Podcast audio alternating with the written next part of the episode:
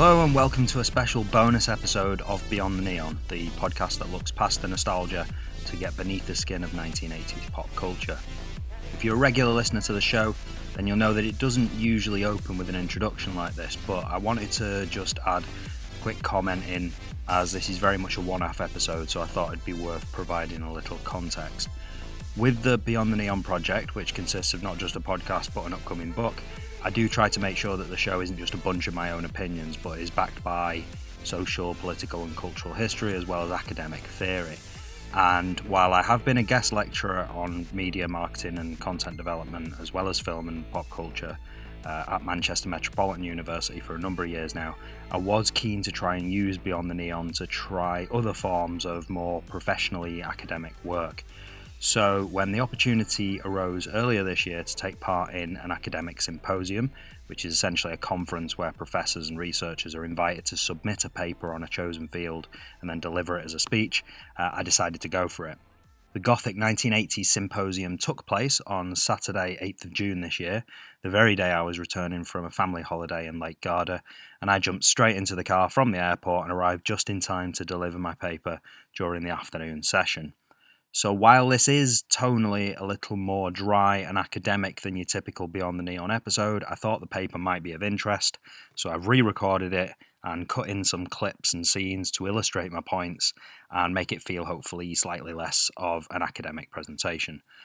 As I say, if you're a new listener to the show, this might not be the best place to start, but as a piece of bonus content, I hope you do get something out of it. A new, regular, documentary style episode of Beyond the Neon is on the way and will be with you within a couple of weeks of this one being released. Uh, I've had a pretty busy couple of months and have been sort of working on two or three different episodes, and one of them is kind of coming together now, so hopefully the other two will follow quite quickly after that. Uh, but in the meantime, this is my first ever academic paper entitled Why Are We Wearing Bras on Our Heads? Occult Perceptions in the Home Video Era.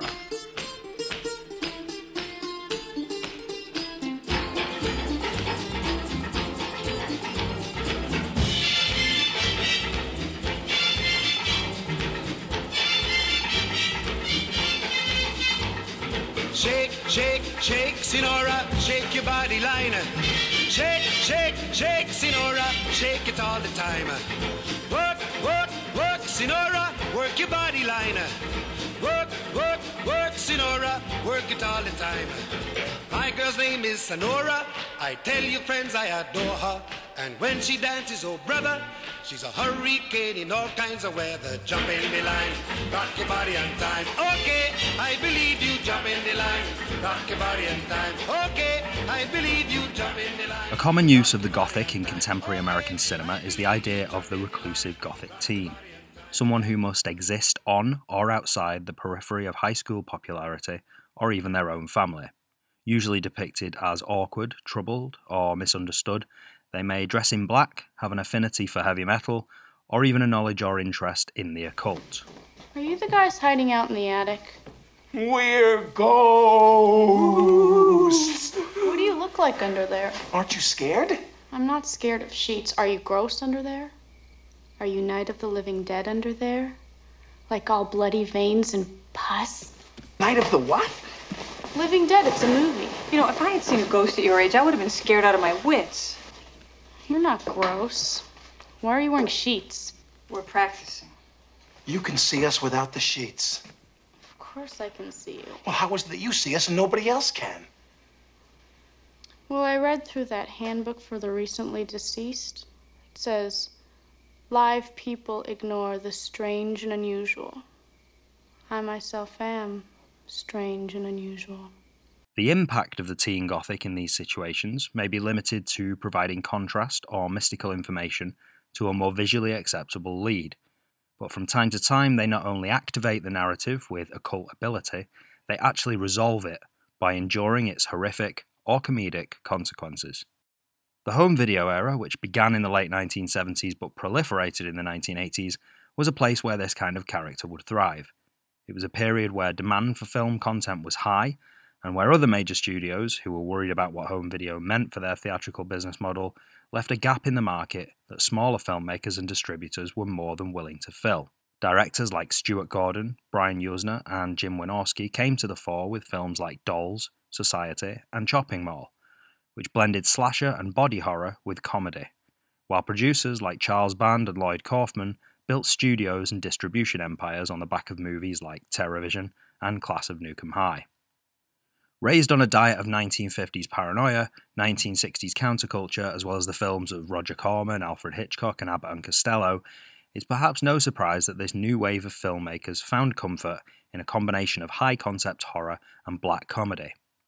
But these influences also go some way towards explaining their inherent concern about supernatural, technological, or scientifically enhanced threat. Concerns that were ever present in narratives that make use of occult symbolism and ritual. Ladies and gentlemen, tonight we have a double header. Blanchard.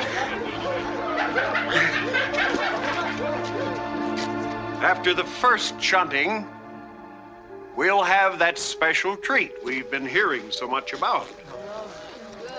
A wonderful specimen in his prime. Nurtured by Jim and Nan in their very own home. Get it off. Keep your eye on Blanchard, Billy boy. Cause you're next.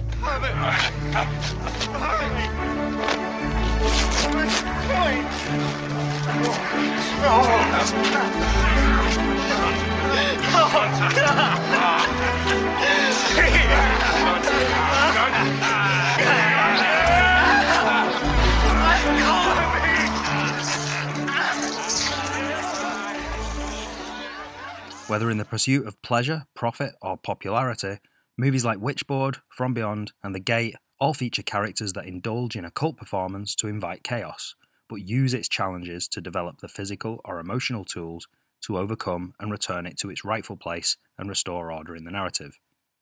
And it's my assertion that these characters who activate, learn from, and gain control over the occult are a much more effective, active, gothic presence than those who simply embody the basic aesthetic.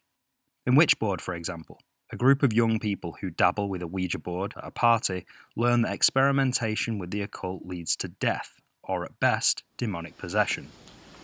You haven't figured it out yet, have you, James? You're the portal, not Linda. You're the one I opened. You're the one I terrorized by torturing Linda and by killing your friends. Linda's mine as long as you live. Bullshit. Bullshit. You tried to kill me. No. Just to scare you. In From Beyond, Dr. Catherine McMichaels discovers that through technology, she can open the door to a demonic dimension that will enhance her mind and body, but that ultimately will claim not just her credibility, but her sanity. I'm sorry.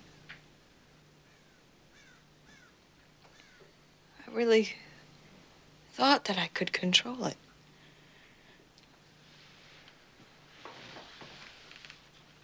It's changing us, Doc.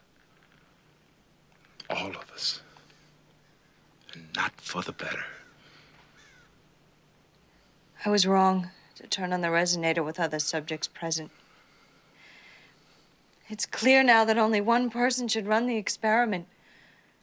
This ain't an experiment. It's suicide. The presence of other subjects causes dangerous distractions. Now, I can stand right at the master switch and maintain control of that resonator, but I must do it myself. I know this behavior. I've seen it in the streets. You may be a scientist, lady, but right now you're acting like a junkie. Oh, just take him and leave. And in The Gate, a group of teens who accidentally summon demons who used to rule the universe to take over the world find out that, contrary to the satanic panic messages of the day, heavy metal lyrics might actually be the thing that can protect us from the devil. They're called Sacrifyx, and my dad brought it from Europe, and it's got all this stuff in it. See, these guys are like really serious about demonology, and it's like they're trying to warn you. See, these guys knew. They wrote their own music, but they got their lyrics from this thing called the Dark Book. That's like the Bible for demons. And here's the creepy part. This is their only album. And after they made it, they all died in a plane crash. And look at this. Demon Lord. Terry, come on. Wait a minute. Uh, see, the lyrics in the album tell you how to summon the demons. Now, there's this certain time when these constellations are aligned, when you can open the gate and let the old gods, those are the demons, come through. Well, I checked, and it's like now. Terry, but. What? Terry, this is a record album. But, you see, there are these songs that tell you about the whole ritual for opening the gate. We did it. The close relationship between horror and comedy that can be seen in films like this is, of course, well documented. But in the biology of horror, Gothic literature, and film, Jack Morgan suggests that these things often derive from the same place. Despite the commonplace wisdom that comedy and tragedy are kindred, Morgan states, it is arguable that instead it is traces of horror that are more often bound up with comedy, and the two may well have been part of an original single weave. He adds that the opportunity for horror, as being inherent to the very framework of comedy, suggests that, implicit in the comic rhythm, is the lurking possibility of disaster, as well as life's day to day corrosive effect upon us. You know, it's not a bad idea. What? Making a girl. Actually making a girl. This is Wyatt and Gary. I'd give her warm digis mammary glands. Something's about to change their world. Something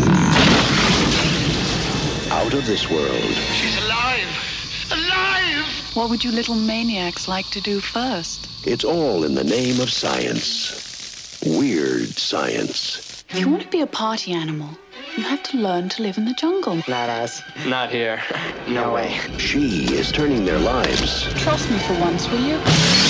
What is going on? Gary, I don't know. I don't know. their minds, and their house upside down. It's seriously affecting your sex life. It's completely unnatural, Do you realize it's snowing in my room? totally unbelievable, What's going definitely weird. Hi, dudes. They went from zeros to heroes in one fantastic weekend. That's so good. Universal Pictures presents a John Hughes film, Weird Science. It's purely sexual. One film released theatrically in 1985, which found a much bigger audience on home video in the years that followed, is Weird Science. Written and directed by John Hughes, the film follows Gary and Wyatt, two horny suburban teens who dream of partying with the cool kids but lack the required social credibility to do so. And it's while lamenting this situation and watching a specially colorized version of 1931's Frankenstein on television that Gary's inspired to ask the question what if they were able to create their own woman? Someone who would educate them on how to talk to girls and help them unlock the secret to high school popularity. Okay, look, you know how you're always talking about how you can simulate all that stuff on your computer? You know? What's the difference? Why can't we simulate a girl? I don't know. I, I guess I could, but why? It's two dimensional on the screen. It's, it's not flesh and blood, Gary. Well, I know that, but you know, we can we can use it. Why? We can ask it questions. We can we can put it in real life sexual situations and see how it reacts. Like real sick, demented shit. You'd love it. Initially, Gary sells the endeavour as a simulation of sorts, an exercise or experiment that will allow Wyatt to test the power of his new home computer. But as Gary's Frankensteinian hunger to create something real takes hold, and it looks like technology might not be enough, candles are lit, a small altar is built, and ceremonial bras are adorned. And it's at this point that the sky turns a thunderous blood red, and their creation, Lisa, is born. So did you steal this car? No, oh, I didn't steal the car. How'd you get it? I can get anything I want. And right now, I want a party. Party? Yeah. And you better think up a name for me, too. What name do you want? You guys created me. You think of a name for me. How about Lisa? Why Lisa? Why not? He used to like a girl named Lisa. Oh, yeah? Old girlfriend? She kicked him in the nuts. Will you shut up? Look, Gary, it wasn't your fault. All you said was hello to Hey, her. look, quiet. Shut up. Hey, guys. I like Lisa. That'll do just fine. Okay, you guys ready to rock? Ready. Ready. Initially introduced as fetishized object, Lisa is soon revealed to be the mentor archetype of Joseph Campbell's The Hero's Journey, but later completes her arc when established as a kind of reverse Oedipal mother figure. And while it's undoubtedly played for comedy, Morgan's lurking possibility of disaster lives in Lisa's educational chaos, which threatens to unravel Gary and Wyatt's unsatisfying but simple suburban life with every new lesson.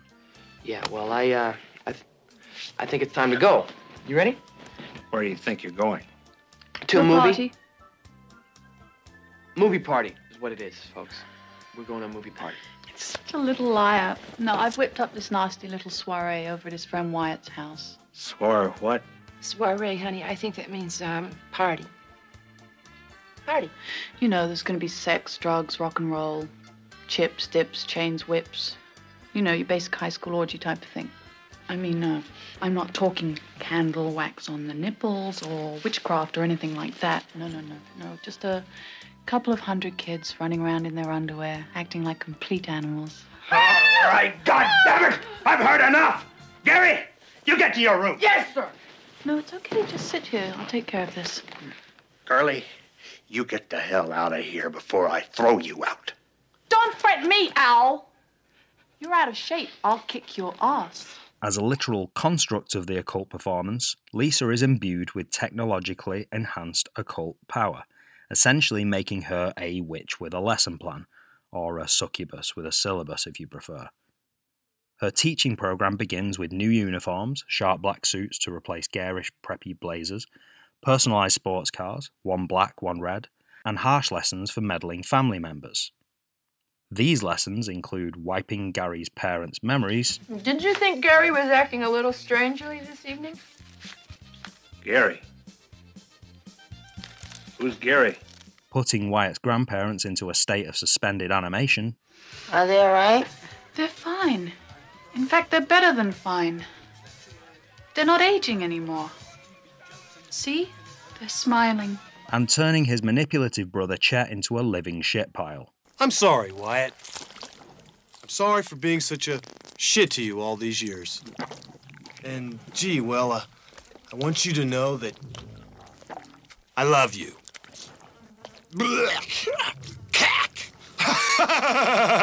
And while all these actions are, once again, used in the service of comedy, in a more traditionally gothic context, they could just as easily be used to denote horror. Lisa's curriculum culminates with one huge house party, where Gary and Wyatt secretly succumb to the temptation of being able to impress their high school nemesis Ian and Max with their newfound ability to create life. But when this action fails, due to their inability to properly observe the ritual element correctly, Lisa is prompted to seek out a more practical lesson that pushes them towards resolution. In fact, it's here that she directly challenges her creators on the pace of their learning by asking, When are you going to learn people like you for what you are, not for what you can give them? Now, around 56 minutes into the film, it would be unusual for the two leads to have made this kind of breakthrough. But what Lisa's question does is confirm that she is no longer fetish object, someone whose beauty and magical intervention simply invites chaos. She is to be taken seriously as the active, wise, gothic mentor. In addition, it tells us that Gary and Wyatt's journey is incomplete, and that the heroes must dig deeper and apply the experience gained from their time with Lisa to pass one final test. Those guys really need some self confidence. A challenge. Something that'll bring out their inner strength and courage.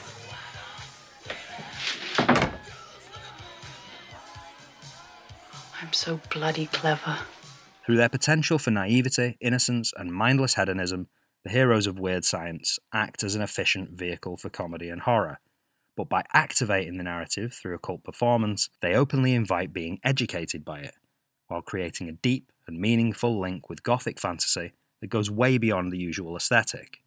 Through music and fashion, the Gothic enjoys representation in a host of 1980s films, usually to convey a character's social status or otherness. But through occult performance, Gary and Wyatt are given agency and win Gothic credibility. And through the consequences of their actions in this more active Gothic space, they're able to discover much more about their identity, their purpose, their human limitations, than they ever would by simply dressing for the part of Gothic teen outsider. In the same year Weird Science was released, writer director John Hughes also introduced audiences to The Breakfast Club. Arguably his most celebrated work, the film explores otherness through a selection of high school stereotypes. Dear Mr. Vernon, we accept the fact that we had to sacrifice a whole Saturday in detention for whatever it was we did wrong. What we did was wrong. But we think you're crazy to make us write an essay telling you who we think we are. What do you care? And you see us as you want to see us.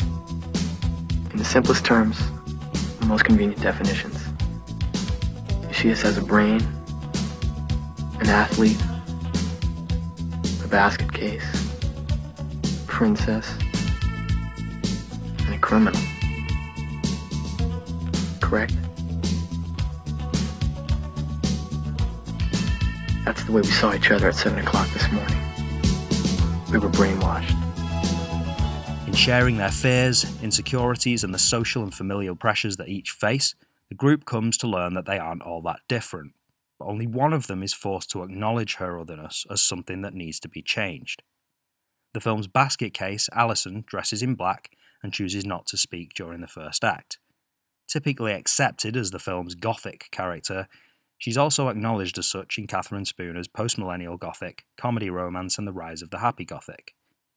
Like Lydia in Beetlejuice, Spooner says Allison's appearance allows her to sidestep conventional gender identities and signal her resistance to conventional ways of being a girl.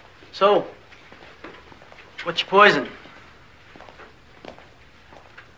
What do you drink? Okay, forget I asked. Vodka. Vodka. When do you drink vodka? Whenever. A lot? Tons. But unlike Lydia, who engages with Gothic performance, Allison's otherness is purely aesthetic and entirely passive. In fact, it's only when she willingly trades her identity at the end of the film, with a makeover from the princess character Claire, that she has any real impact on the story. Don't stick that in my eye. I'm not sticking. Just close it. No, wait. wait. Just go, go like that. Good. You know, you really do look a lot better without all that black shit on your eyes. Hey, I like that black shit. This looks a lot better. Her physical transformation, in fact, is what leads her to an immediate romantic relationship with the athlete. And in this moment, Allison commits the ultimate act of passivity. She ceases to be defined by all the things she is, or was, and accepts an identity based on what she is not.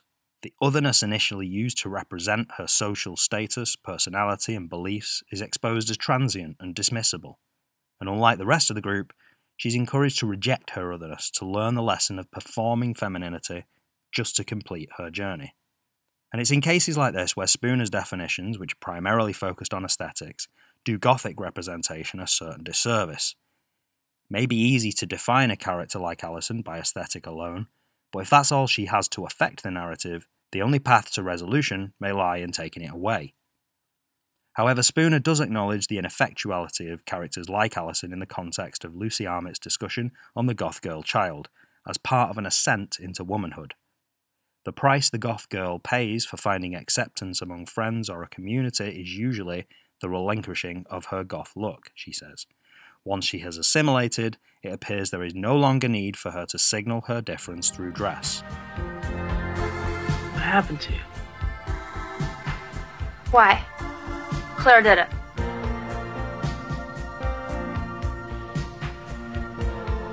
What's wrong? What's wrong? It's just. It's just so different.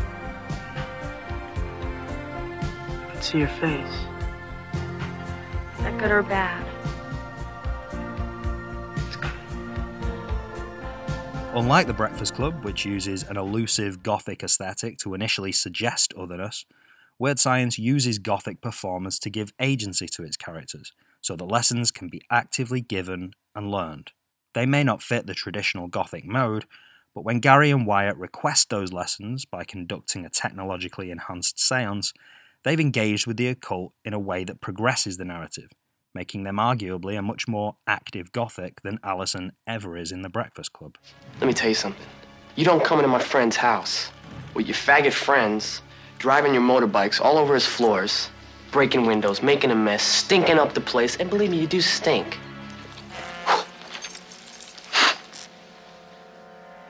And here's what's gonna happen. You're gonna let go of the girls, and you're gonna apologize to all these people. And you're gonna get on your bikes and pedal your ugly asses out of here. so now, uh, we're gentlemen, so we're gonna give you a choice. Yeah, you can leave in peace.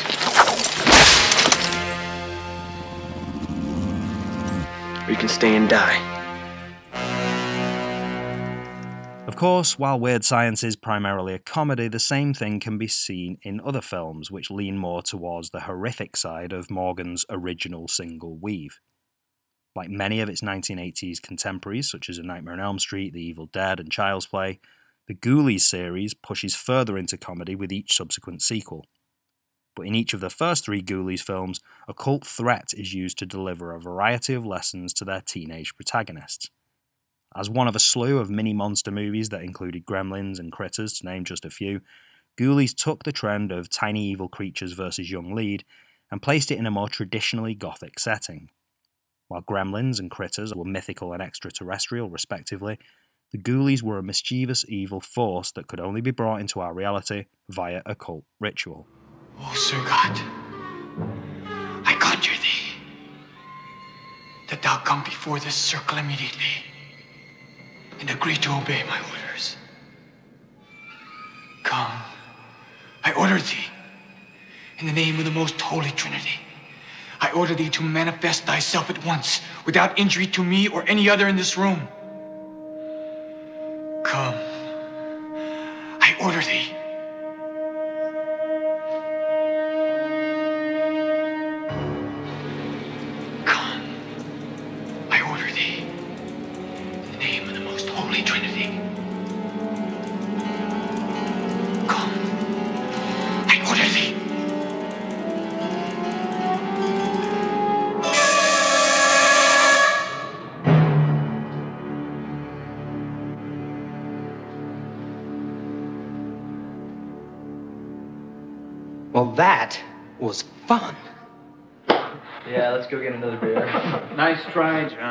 The first film opens with a failed sacrificial killing, a magical talisman, and a man who returns to his familial home, a fairly typical Gothic abandoned mansion, with a group of friends who decide to have a seance for fun.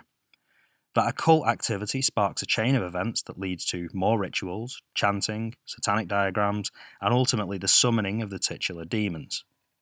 The lead character, Jonathan, learns that once this box of monstrous chaos is opened, it's very difficult to close. That the consequences of his meddling will not only be the death of most of his friends, but the resurrection of a secret and long buried patriarchal evil. The questions he has at the start of the film about his family history, which prompts his initial interest in occult play, are ultimately answered in a lesson about how some things are best left in the past. You. You killed. You killed Rebecca. Hmm? Yes, I suppose I did. But it was you I really wanted, Jonathan. You were to resurrect me.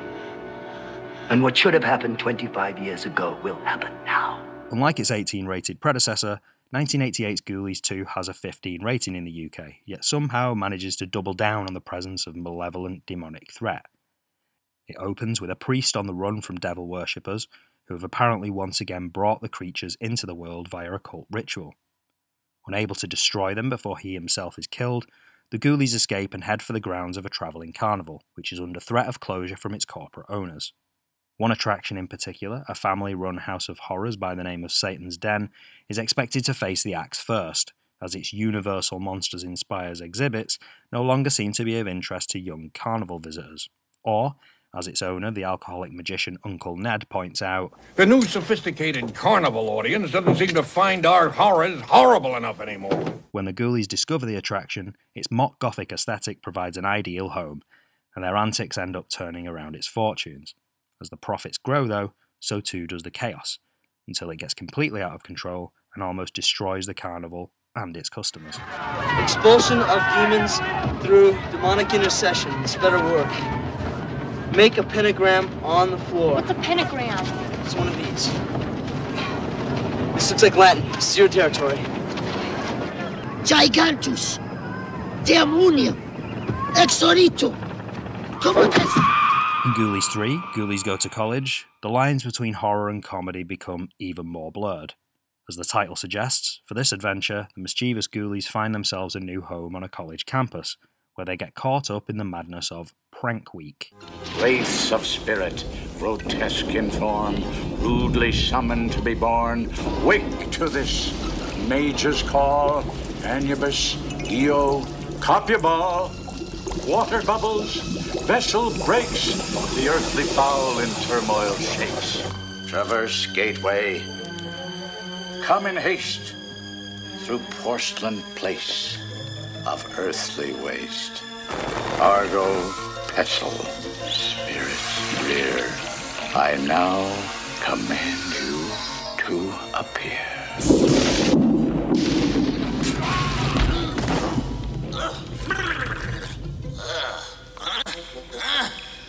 What a dump! Having been summoned from an ancient toilet by a frustrated professor to help end the unruly behaviour of his students, the Ghoulies end up showing its lead, Skip Carter, himself one of the most prolific prankers on campus, what chaos really is. Ultimately, it seems the lessons being passed on by our gothic antagonist this time around, as they are condemned back to hell via an ancient lavatory, is that while toilet humour is fun, at some point you have to grow up and stop fooling around if you want to learn anything. I am the book. The book is mine. I am the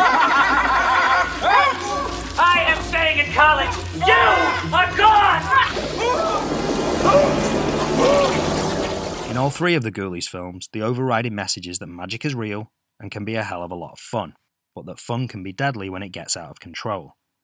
And in the broader context of all the films I've mentioned here, this message also illustrates how comedic and horrific pleasure can be made permissible where it's supported by a framework of education and improvement, which allow it to just avoid dissolving into meaningless hedonism. Whether it's for popularity, erotic pleasure, scientific discovery, financial stability, or just plain fun, the occult promises access to whatever the heart desires. Using Gothic symbolism, language, and ritual as its currency, it gives narrative agency to characters who seek to fix their imperfect lives, allowing them to learn what it is necessary to learn to complete their emotional journey. The cost may be high, and the lesson not always what it seems, but through chaos and consequence, the active Gothic assures narrative completion for themselves, for the people around them, and for the mentors who will inevitably return to the Gothic other place from which they came. And not only does this narrative bookend provide a more satisfying resolution, it creates a sacred relationship between Gothic student and mentor that is forever bound by occult ritual. Um, Lisa, we have to have a talk with you. What's on your mind? I- really don't know how to say this to you. You guys found girlfriends, right? Fell in love with the two girls. They fell in love with you. That's all I ever wanted for you. You're not hurt? Yeah, sure, I'm hurt. But I wouldn't change it. I'm really just getting off seeing you two guys straightened out.